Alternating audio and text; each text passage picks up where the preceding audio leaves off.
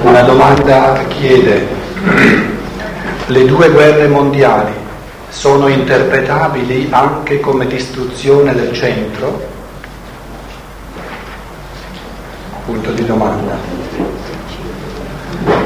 Steiner dà una risposta ben precisa per quanto riguarda la prima guerra mondiale, ma il fenomeno in fondo si è ripetuto nella seconda guerra mondiale, che è nella, nell'interesse dichiarato specifico di questi centri dell'Occidente che hanno di mira una dominazione economica di tutto il mondo. Steiner dice in fondo il, il piano generale è questo, di avere un, un mondo capitalistico in Occidente dove grazie alla tecnica, grazie anche alle innovazioni c'è un'esuberanza di produzione e il resto del mondo, dice addirittura a partire dal Reino verso l'Oriente, un mondo di smercio, quindi una specie di colonizzazione economica. Questo è un termine un po' rozzi, un po', eh, ma lo si capisce. Se, se, l'intento di certi centri, che poi diciamo ehm, sono sotto l'ispirazione diretta di, del, del, dello spirito di Arimane, è quella di dominare in chiave materialistica tutto il mondo, è chiaro che in questa dinamica di, di potenza economica, di potenza materiale, si tratta di avere eh, una, una, porzione dell'umanità che, che, smercia e quindi guadagna eh, vendendo e l'altra porzione deve essere sempre messa in condizione di dipendere e di dover comprare. In questa logica segue chiarissimamente che non è, non è eh, desiderato che sorga un impulso dove lo spirituale diventa la realtà, diciamo, di cui ci si innamora e dove il materiale è lo strumento preziosissimo, necessario, ma lo strumento. Perché se questa mentalità eh, invalesse nell'umanità, il gioco di quegli altri sarebbe reso impossibile. Quindi l'apprezzamento dello spirituale non deve avvenire nel piano di, queste, di questi centri dell'Occidente. E l'altra affermazione fondamentale eh, della scienza dello spirito, è affidata alla disamina pensante di ciascuno di noi, sono affermazioni nei confronti delle quali il pensiero di ciascuno può prendere posizione, è che se c'è un, un centro culturale, o diciamo se c'è un luogo nell'umanità, che da un punto di vista di karma anche collettivo, di lingua, di linguaggio, di popolo, ha tutti i presupposti per fare una sintesi dello spirituale e del materiale, questo, questo, luogo culturale è eminentissimamente, per chi vuole vedere le cose in senso oggettivo, senza eh, intorbidarle con, eh, con eh, reazioni animiche di emotività, questo luogo culturale è l'Europa del centro, perché non c'è eh, nessun'altra eh, realtà paragonabile, basterebbero due fenomeni macrocosmici, eh, tutti e due manifestatisi in questo contesto spirituale, il fenomeno del periodo classico, questi 60 anni tra il 1770 e il 1830, dove abbiamo spiriti sommi dell'umanità, non soltanto un Goethe, non soltanto un Schiller, ma la, la triade luminosissima dell'idealismo, Fichte, Schelling, Hegel, i grandi musici. Quindi un, un, incentrarsi, ma ho, ho nominato soltanto alcuni, è una costellazione molto ricca di individualità somme, che tutte insieme e tutte in questa area, questa lingua eh, tedesca è una lingua particolare, oggettivamente particolare, consente di articolare i fenomeni dello spirito in un modo più preciso, più profondo. La lingua italiana consente di esprimere i fenomeni dell'anima ancora in un modo più ricco che non la lingua tedesca, ma non i fenomeni dello spirito. Quindi se c'è la disponibilità a conoscere, a, a riconoscere l'oggettività dei fenomeni, risulta che nella conduzione eh, dell'umanità no, si sono creati qui i presupposti, dicevo, basterebbe considerare questi due grandi fenomeni del periodo classico e l'altro poi un secolo dopo, la scienza dello spirito, di nuovo sorta in questa area culturale, costruendo su questi presupposti dell'idealismo, del goetheanismo, la scienza dello spirito. Quindi è chiaro che è in corso una lotta, un, proprio una lotta senza quartiere, tra l'intento di dominare il mondo economicamente e l'intento di levitare il mondo spiritualmente. Quindi si possono, anzi si devono considerare eh, tutte e due le guerre mondiali, anche da questo punto di vista, l'intento deciso, assoluto eh, del mondo occidentale di schiacciare germi di rinnovazione spirituale dell'umanità che, che sono insiti, proprio sono, sono insiti nella natura del mondo di questa Europa che poi ha il suo cuore, il suo cuore spirituale vero nel mondo di lingua tedesca.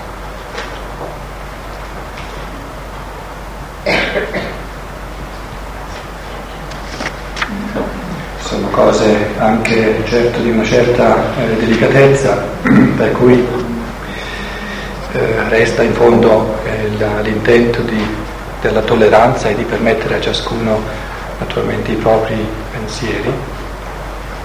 Vedete che abbiamo cercato di rendere i, i dibattiti più lunghi in modo da dare la possibilità a più persone di esprimere i propri pensieri.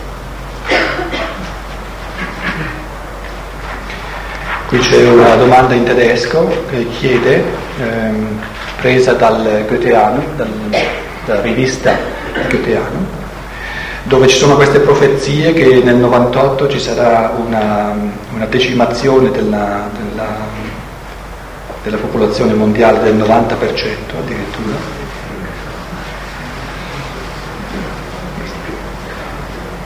Con altre, con altre, indicazioni, soprattutto dei mesi dal marzo al maggio del 98. Io direi soltanto questo, poi può darsi che qualcuno voglia aggiungere altri pensieri. Steiner è molto parco, anzi estremamente parsimonioso nell'indicare cose concrete che dovrebbero avvenire, perché si tratta di quelle. Eh, io ho detto che il modo in cui il richiamo amorevole si manifesta sul piano fisico può variare, quindi non è, non è tanto quello eh, ciò che è importante, l'importante è rivolgere l'occhio spirituale a alle possibilità evolutive della libertà e dove ci sono le possibilità di omettere, di capitolare, di, di, di, di eh, appunto non afferrare queste possibilità evolutive. Il, il, il sens- sensazionalismo, cioè la, la, la, la, dimensione del sensazionale, dove si, fanno, pre, dove si predice avverrà questo, avverrà quest'altro, è del tutto estraneo alla scienza dello spirito, del tutto estraneo.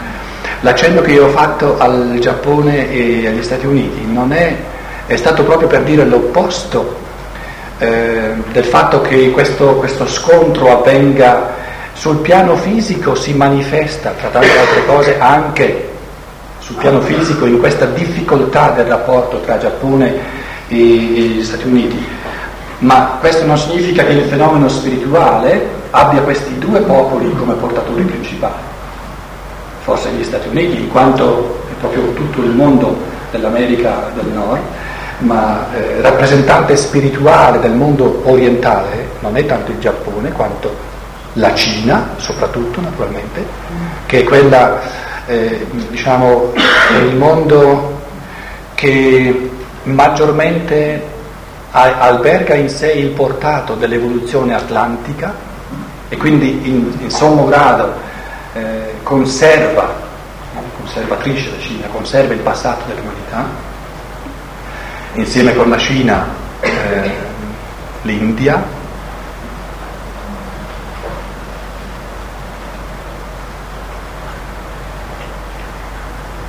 poi un discorso naturalmente tutto a parte per il mondo russo. Ma l'importante nella scienza dello spirito è di guardare le qualità spirituali di questi popoli. In alcune domande eh, è stata posta anche la domanda dell'Islam.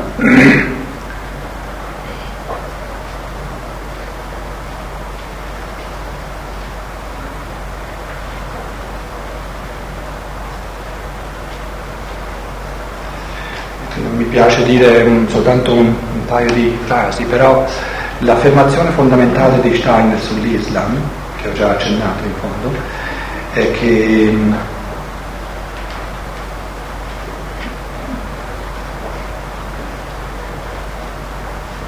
abbiamo a che fare con un fenomeno di atavismo sostanzialmente.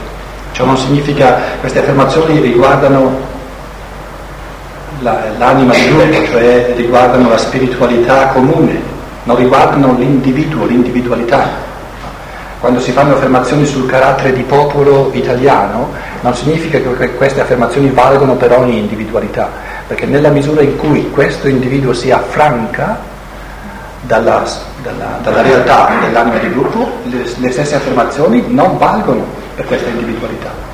Quindi dobbiamo sempre distinguere tra affermazioni che vengono fatte sullo spirito di gruppo e affermazioni fatte sull'individuo.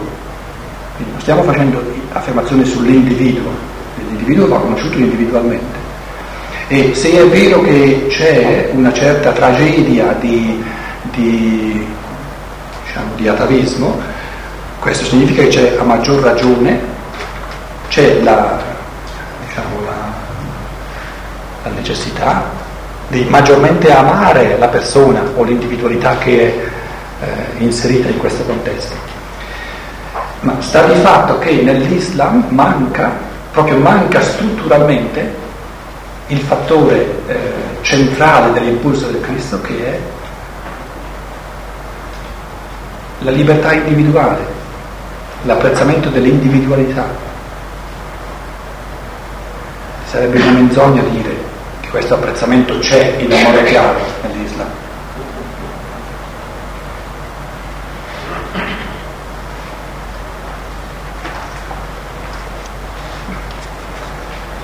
Un'altra domanda dice donde proviene l'affermazione secondo la quale in questo fine millennio dovrebbero accadere eventi straordinari ed unici e si sa quali sono questi eventi.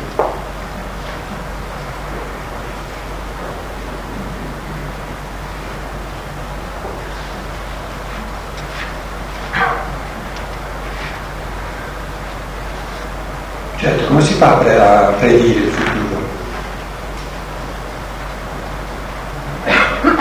Se c'è libertà, com'è possibile che che si possono fare affermazioni di necessità circa il futuro.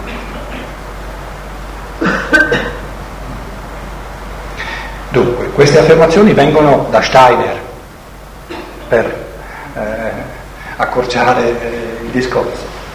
Sono affermazioni che fa Steiner.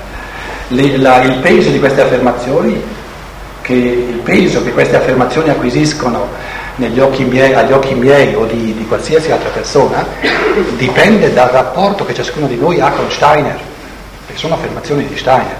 Se c'è un certo tipo di rapporto per cui nel corso degli anni uno ha costruito un rapporto con Steiner per cui è giunto al convincimento che abbiamo a che fare con, con un iniziato che veramente era in grado di cogliere l'oggettività dei mondi spirituali, è chiaro che le sue affermazioni hanno per questo essere umano un certo peso. Un'altra persona che supponiamo è all'inizio, comincia adesso a interessarsi di Steiner, sarebbe un brutto segno se queste affermazioni avessero lo stesso peso, perché allora ci sarebbe l'atteggiamento della fede e l'atteggiamento della fede è quello opposto all'atteggiamento che eh, si richiede nella scienza dello spirito. Nella scienza dello spirito si richiede di capire le cose e di accettare soltanto ciò che capisco, cioè ciò che parla e che mi parla al mio pensare e mi convince. Soltanto ciò che mi convince nel, nel senso che mi pare di capirlo, ho il diritto di, di accoglierlo, il resto lo lascio aspettare. Ma il credere, perché un altro l'ha detto, perché la divinità l'ha detto, non ha posto nella scienza dello spirito, l'abbiamo esercitato per millenni e se qualcuno vuole esercitarlo ancora ulteriormente, resti, per esempio nella Chiesa Cattolica, non c'è nulla di male, c'è posto per tutti nel mondo. Ma un atteggiamento di fede nei confronti della scienza dello spirito snatura profondissimamente la natura di questo impulso, perché è un impulso che vuole essere capito e non assolutamente creduto. Ecco perché è importante rendersi conto della differenza del peso delle affermazioni di Steiner, soprattutto tali affermazioni che viviamo, che ora sono incarnati per la prima volta contemporaneamente platonici, aristotelici, eccetera, deve esserci chiaro che un'affermazione del genere deve avere un peso del tutto diverso a seconda delle persone che sono qua. Questo è importante e così deve essere ed è giusto. Se noi aspett- ci, ci, attendessimo o, o volessimo che un'affermazione del genere abbia lo stesso peso, vorremmo che le persone ci credano. Allora non, non stiamo facendo scienze dello spirito, stiamo facendo teologia cattolica forse. Sono due fenomeni, teologia cattolica, sono due fenomeni profondamente diversi.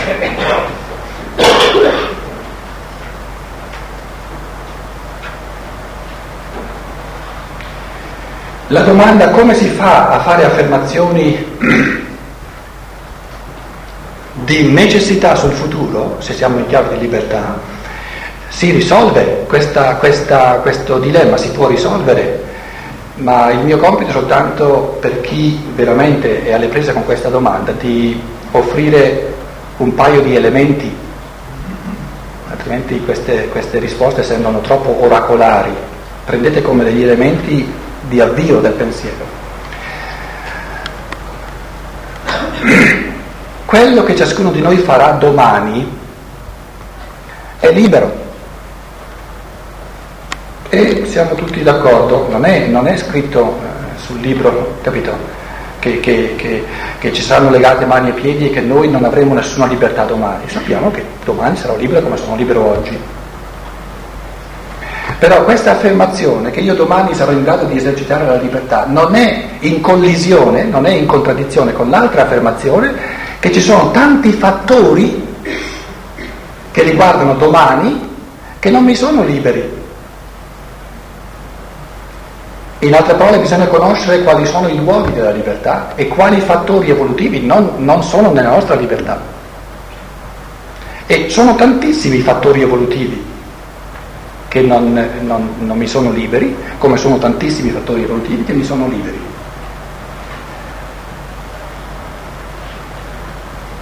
Per esempio, se, se tutti noi eh, siamo nati in Italia, chi di noi è libero domani di essere cinese? Nessuno. Se io faccio l'affermazione guardate una persona, dico tu domani non sarai un cinese, io pre- prevedo il futuro, sto prevedendo il futuro. È una lesione della libertà? No. Oppure se gli dico tu domani non saprai parlare il cinese, se non sa parlare oggi, non è che lo impara nel sonno della notte. Oppure dico oggi hai, hai 40 anni, 3 mesi e 3 giorni, domani avrai 40 anni, 3 mesi e 4 giorni, di sicuro non, non, non si scappa. E la libertà dov'è? Ma io non sono libero di diventare più giovane con passati i giorni, ognuno diventa più vecchio con passati i giorni. Quindi se noi trasponiamo questo esempio semplicissimo dove vediamo l'intrecciarsi di ciò che è libero e di ciò che non è libero, perché ci sono tantissimi fattori liberi e tantissimi fattori non liberi, comprendiamo che a livelli più vasti c'è lo stesso gioco di ciò che si rende necessario, e quindi è necessario, e di ciò che è libero. Perché è necessario che Arimane si incarni almeno una volta, lo vedremo domani.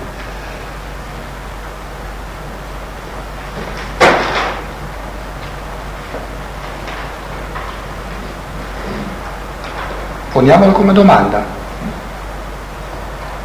riusciamo a rendere plausibile al pensare umano in chiave di capire le cose che mi convincono, riesco a, a capire l'incarnazione, la necessità dell'incarnazione di Arimane in modo tale che mi convinca, sì, ho capito, sono convinto che l'incarnazione di Arimane ci deve essere, non può mancare. Perché? Se non ci fosse l'incarnazione di Arimane, noi toglieremmo all'umanità la possibilità di venire confrontata non con elementi parziali dell'operare di Arimane, ma con la concentrazione di tutta, del, della sua totalità. Ora, sottrarre all'umanità il venire confrontata con la concentrazione della totalità di ciò che è arimane, arimanico, significherebbe togliere all'umanità un, una possibilità evolutiva di enorme importanza.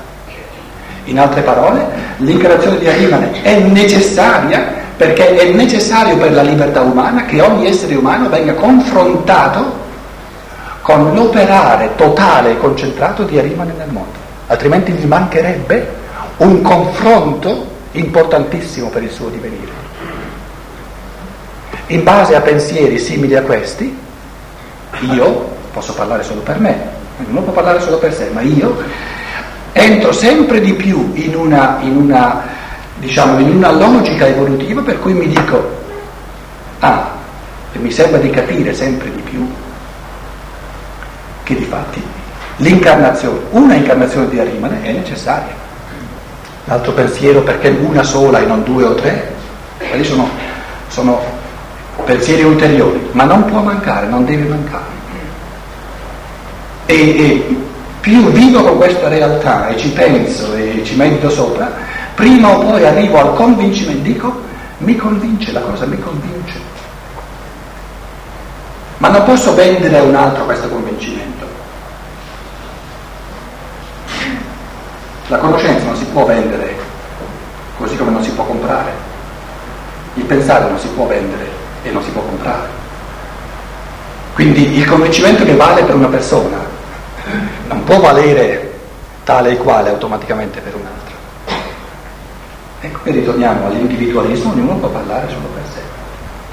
Però c'è un modo, io ritengo che c'è un modo di arrivare in chiave pensante se uno coglie la, l'essenza del fenomeno, di arrivare a convincersi della necessità dell'incarnazione di Arimane. Un'altra cosa poi perché ora, alla fine di questo secolo, supponiamo. Allora bisognerebbe leggere i fattori evolutivi e chiedersi, prima di tutto bisognerebbe capire che i fattori evolutivi non sono mai stati prima tali da essere massimamente favorevoli all'incarnazione di Arimane. Arimane non è stupido, vuole incarnarsi nei fattori evolutivi che lui ha forgiato in modo tale da dare il più successo possibile alla sua incarnazione. Che rispetto al passato le condizioni evolutive di ora siano quelle più favorevoli a Arimane, mi pare chiaro, basterebbe leggere. Però resta l'altra domanda, ma non sarebbe in 200 anni ancora meglio per Arimane? Rispondere a questa domanda è più arduo.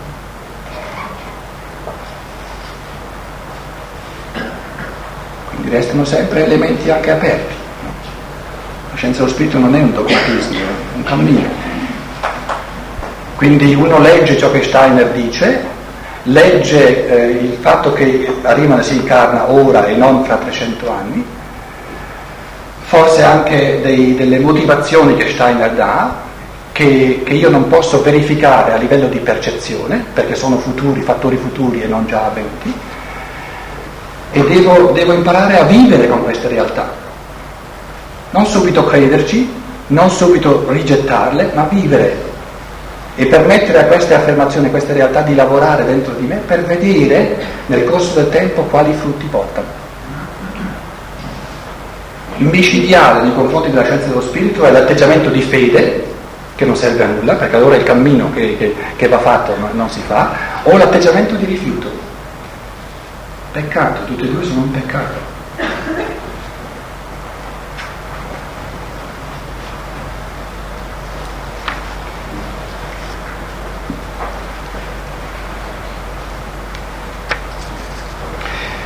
Un'ultima, altre due domanda scritta. Nel Padre nostro si dice non ci indurre in tentazione ma liberaci dal male. Come ci può essere libertà se la tentazione e se il Padre nostro ci libera Lui dal male?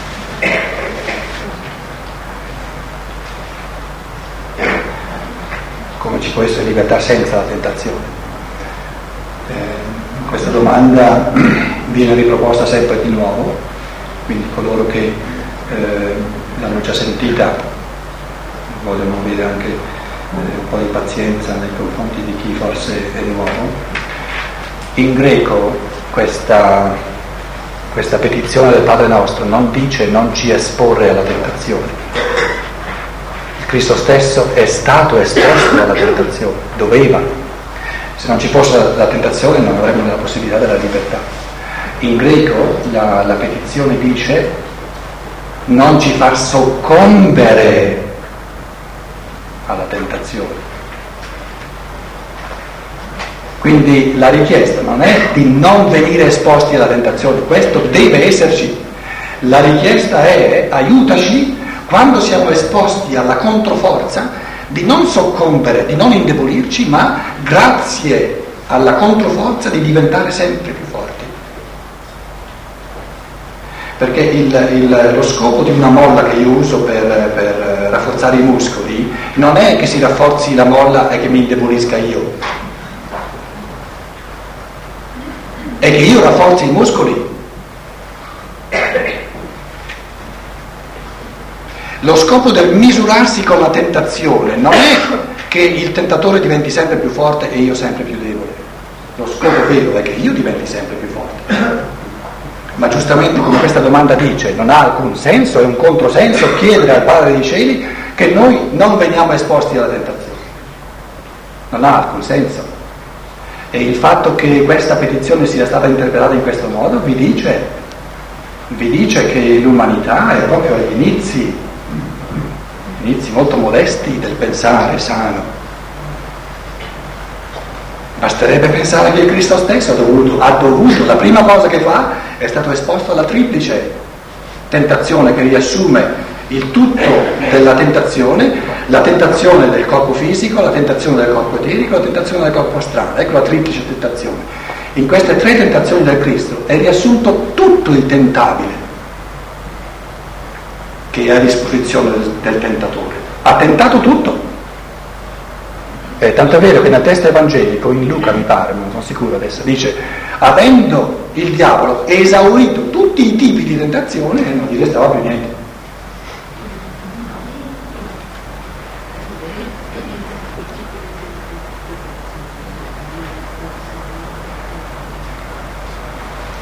E liberarci dal male è il, il, la dinamica dell'evoluzione. La dinamica dell'evoluzione è di creare il bene, di far emergere il, il sommo, il totale bene che è la pienezza dell'essere umano e di scappare, quindi di, di essere liberati dal male che è lo scomparire dell'essere umano, il decadere allo stato animale.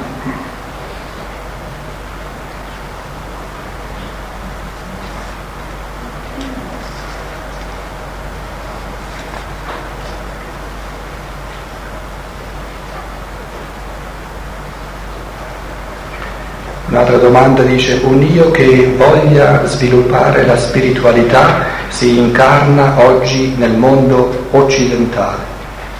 Un io che voglia sviluppare il materialismo, l'apprezzamento della materia, si incarna nel mondo orientale. Ma ogni,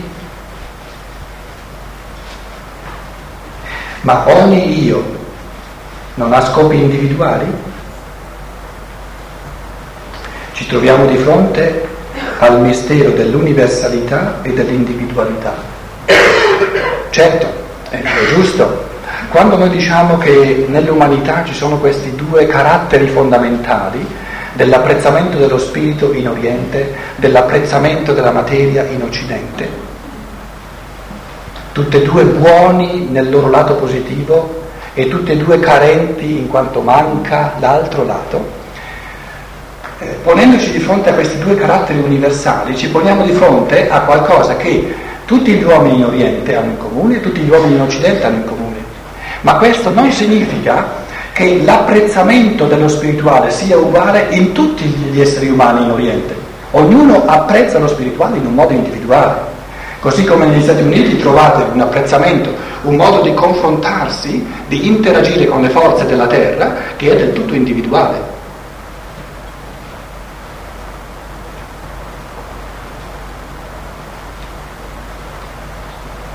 Ci sono due persone che fanno la stessa casa, che costruiscono la stessa casa.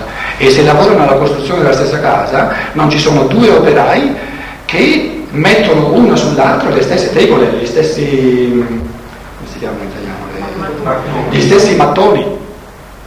Così concreto è l'individuale, l'individuale è estremamente concreto, perché eh, al mattone che c'è qui sotto aggiungere questo che io ho in mano è tutto un altro modo di interagire con la, la realtà terrestre che quell'altro, quell'altro eh, muratore che è lì a due metri di distanza e che ha in mano un altro mattone. Noi siamo abituati a, a, a generalizzare, a spiritualizzare. Questo carattere così concreto ce l'ha proprio l'uomo occidentale. L'anno scorso sono stato un mese e mezzo negli Stati Uniti, proprio questi discorsi così con, che calano nel concreto, uno vedeva, è proprio la lingua, eh, la lingua stessa, la lingua inglese, ma si vedeva le persone ascoltando queste cose sono nel loro elemento, capivano subito, per loro erano scontate.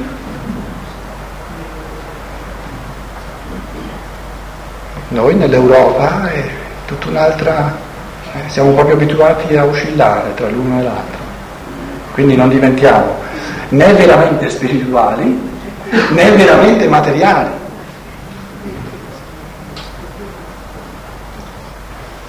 Quindi a questa domanda qui io direi, certo, c'è un carattere di universalità, quindi un carattere di comunanza, ma in questa comunanza c'è una, una specificabilità infinita che si esprime proprio a livello del tutto individuale.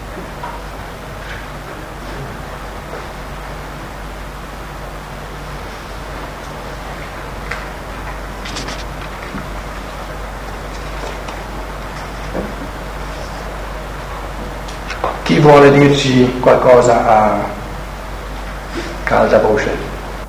Nel contesto di quello che aveva parlato prima, dei conflitti mondiali, della Germania, il ruolo di Hitler qual è secondo lei?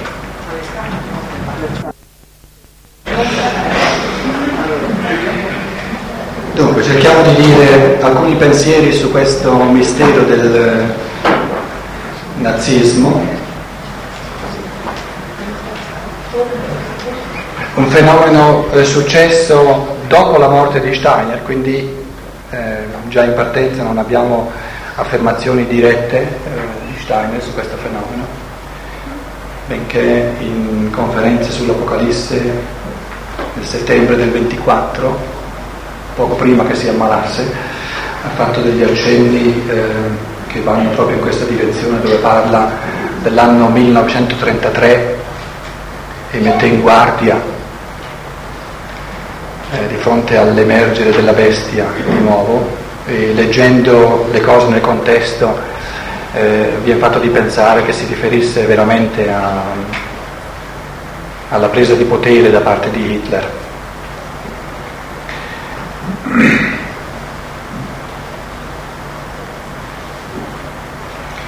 Dove nell'umanità c'è un compito particolare, una missione particolare, dove sono stati creati i presupposti particolari per una fecondazione, per una conduzione spirituale dell'umanità, diciamo dove c'è una funzione di guida che se è reale non è, non è una presunzione ma è una responsabilità morale nei confronti dell'umanità, anche lì e lì soprattutto c'è la possibilità di omettere la libertà. Quindi questo popolo del centro dell'Europa è esposto in un modo ancora più abissale alla grande tentazione di stravolgere e di capovolgere la propria missione. così come la propria missione, quindi ha ricevuto tutti gli aiuti spirituali, sia in fatto di lingua, sia in fatto di cultura, sia in fatto di individualità che si sono incarnate, per eh, aiutare tutta l'umanità ad assurgere a vette eh, delle conquiste dello spirito.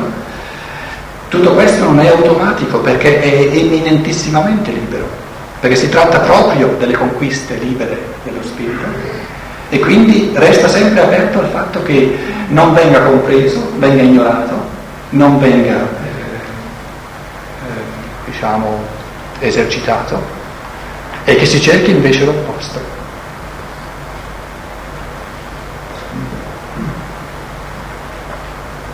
Si potrebbe anche dire dove le vette sono più alte, le valli sono più buie, più profonde. se lo posso dire in un'immagine. Quindi se noi diciamo di aver visto lì le profondità abissali del male, vuol dire che lì ci sono le possibilità più luminose. Perché il male può essere soltanto altrettanto forte quanto può essere forte il bene. Il male può avere soltanto la misura, il peso del bene che è stato omesso. Se è un male particolarmente forte, vuol dire che il bene che è stato messo part- sarebbe stato particolarmente luminoso.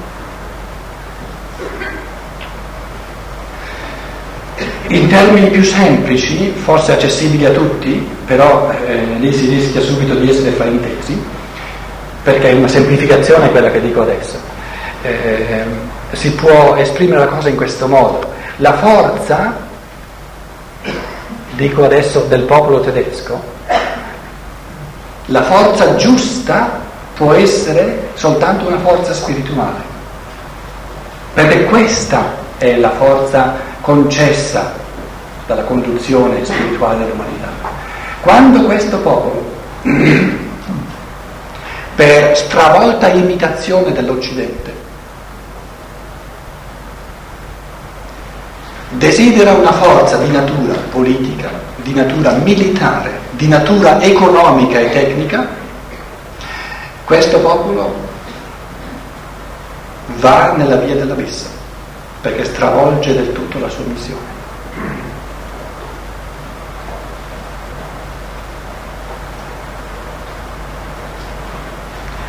Che poi eh, Hitler sia stato il catalizzatore di forze sovrumane. Questo è chiaro per ogni cultore della scienza dello spirito.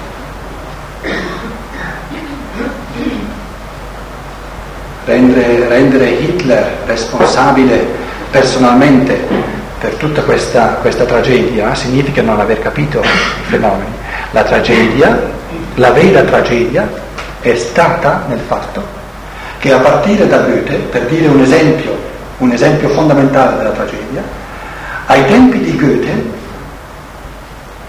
Goethe è stato quasi l'unico a pensare i pensieri giusti sui colori, sui fenomeni della luce. Ai tempi di Goethe non c'era quasi nessuno. Newton ha pensato tutti i pensieri sbagliati, tutti i pensieri materialistici in fatto di colori e di luce. Il popolo tedesco, oppure prendiamo Darwin, ripreso poi da Haeckel, non Hegel, Haeckel, Ernst Haeckel. I pensieri circa l'evoluzione, dove l'evoluzione dei corpi viene scambiata per l'evoluzione dell'essere umano. Come se l'evoluzione dell'essere umano fosse la stessa cosa che l'evoluzione della corporeità. L'evoluzione della corporeità che descrive Darwin è l'evoluzione delle case non l'evoluzione dell'uomo, ma il chiave dei materiali.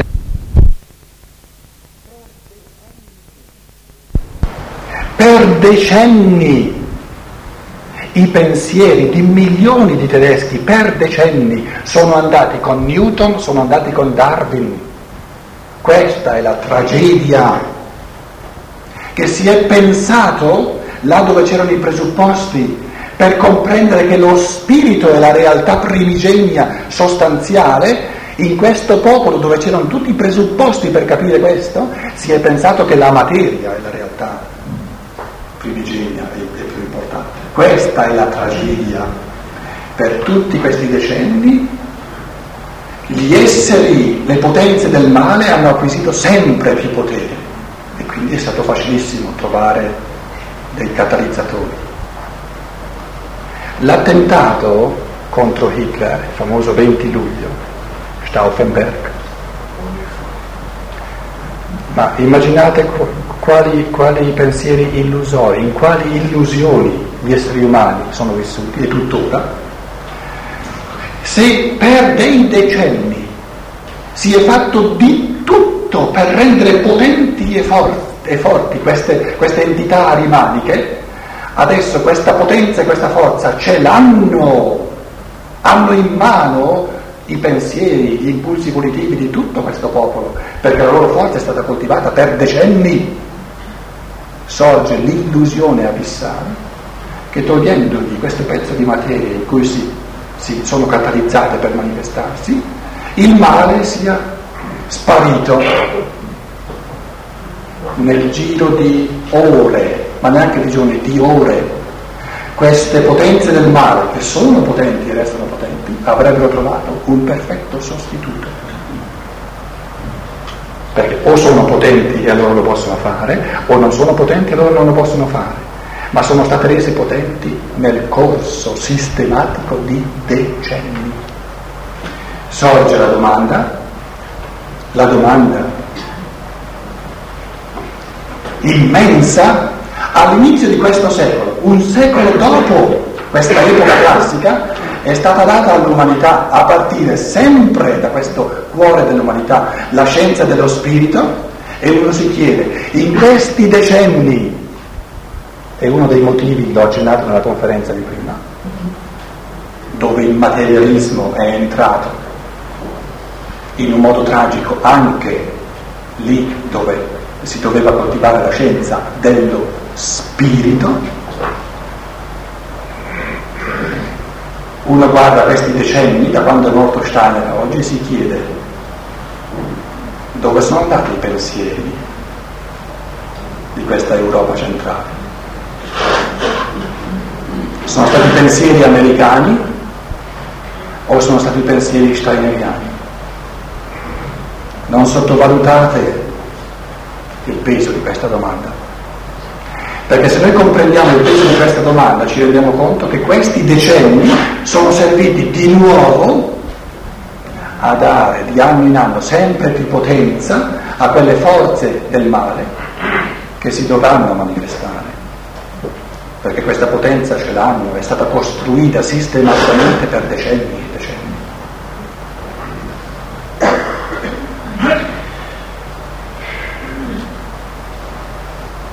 Questo è il karma del popolo tedesco.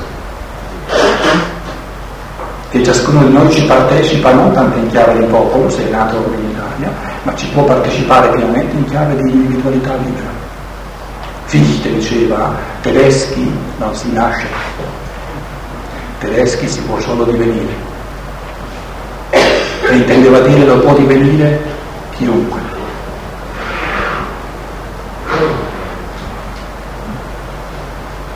Non vi sto dicendo che ogni tedesco oggi abbia questa convinzione. Ecco l'abisso. Ecco l'abisso. Perché quando io sento in Germania qualcuno che mi dice cosa fai qui tu, non sento la voce di Fichte. Perché se fosse la voce di Fichte gli direi cosa fai tu qui? Che sei infinitamente meno tedesco di me.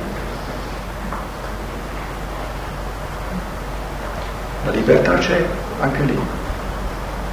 Si può scegliere tra la luce e l'abisso. Ma lì particolarmente, perché lì quando le vette ci sono sono molto alte e quando gli abissi ci sono sono molto tenebrose. A ogni popolo che ha una funzione di guida non è concesso un corso medio. Proprio in questo sta il karma della guida il karma di un popolo che ha la missione di guidare l'umanità o sta molto in alto o cade nell'abisso. Non gli è concesso di avere un corso medio, questo è concesso agli altri popoli.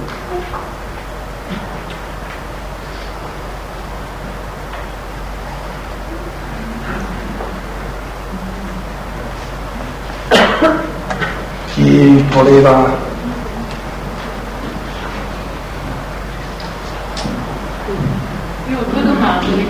Parli alla gente. La missione dell'uomo europeo di mediare tra Occidente e Oriente è stata una necessità evolutiva oppure l'uomo del centro aveva già la possibilità di arrivare a questo? E se così, non avendolo fatto, in che misura è responsabile? L'altra domanda, se le sorti... Eh, cominciamo, cominciamo da qui, resti lì.